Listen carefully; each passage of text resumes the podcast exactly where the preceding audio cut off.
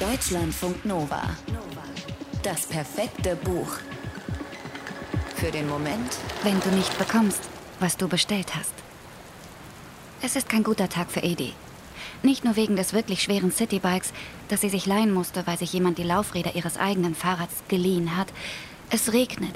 Und es scheint einer dieser Abende zu sein, an denen alle Menschen in New York mit den richtigen Snacks und Drogen zu Hause sitzen. Niemand braucht Edi. Niemand will fünf Bund Grünkohl, eine Fiole Rosenwasser oder drei schwarze Perücken gekauft und geliefert bekommen. Die Karte in der Lieferdienst-App ist rosa. Rosa bedeutet hungern. Edi ist pleite und obdachlos. Pleite ist sie seit ihrem Kunststudium, das sie abgebrochen hat, für das sie aber immer noch den Studienkredit abbezahlt. Seit sie bei dem Kinder- und Jugendbuchverlag aus der Lektoratskoordination gemobbt wurde, weiß sie nicht, wovon sie die Raten bezahlen soll. Obdachlos ist sie seit heute. Ihre Vermieterin hat sie nach abgelaufener Frist vor die Tür gesetzt, weil Edi die Miete für das Mauseloch nicht mehr bezahlen kann. Sie weiß nicht, wo sie die Nacht verbringen wird.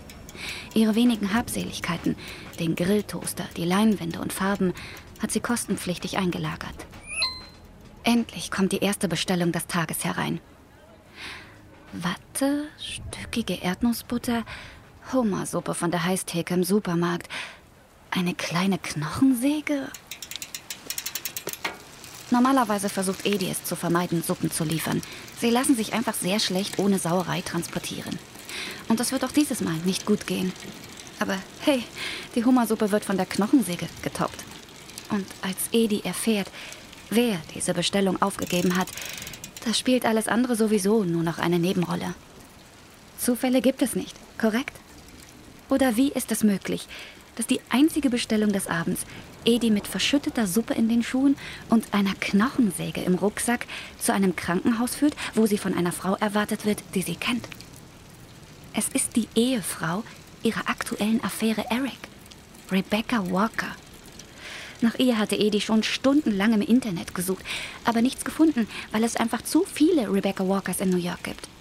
Und die Bestellung hatte die Frau unter ihrem Mädchennamen aufgegeben. Edi fällt aus allen Wolken. Rebecca erkennt Edi auch. Schließlich führen sie und ihr Mann angeblich eine offene Ehe. Und es wird einfach noch krasser. Diese Frau bittet Edi, ihr zu folgen.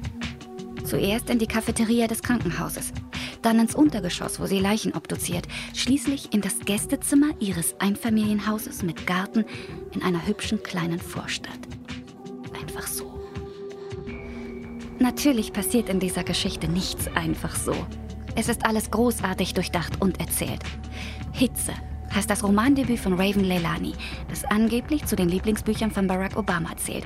Aus der Ich-Perspektive nimmt uns eine junge schwarze Frau eine Zeit lang in ihrem Leben mit, zeigt uns, wie sie lebt, wonach sie sich sehnt, wovor sie sich fürchtet, warum sie nichts fühlt. Edi ist 23 und nicht nur hungrig nach Nahrung, wie jeder andere Mensch auf dieser Welt auch. Sie ist hungrig danach, gesehen zu werden und gewollt zu sein. Ihre Mutter, ihr Vater, die waren nicht wirklich für sie da. Die Mutter nicht, weil sie nicht konnte, der Vater nicht, weil er nicht wollte.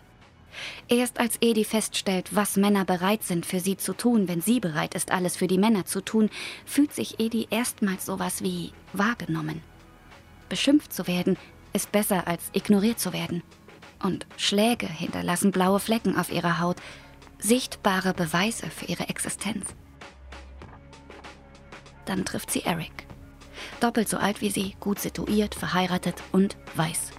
Und während er ihr sofort von seiner Frau erzählt, dass sie die Regeln festlege für die Affäre, Regeln wie, wenn sie anruft, muss er sofort nach Hause kommen, so verschweigt er ihr einiges. Zum Beispiel, dass er Vater von einem Mädchen ist. Einem schwarzen Mädchen. Aquila. Die Walkers haben Aquila adoptiert. Und als Edi Aquila zum ersten Mal sieht, zieht es ihr fast den Fußboden unter den Füßen weg. Sie sieht, dass Aquila unglücklich ist und Edi weiß sofort warum. Sie beschließt, das Spiel mitzuspielen, das Rebecca offensichtlich spielen will.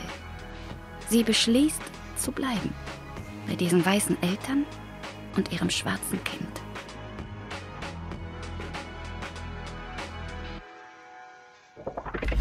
Deutschlandfunk Nova.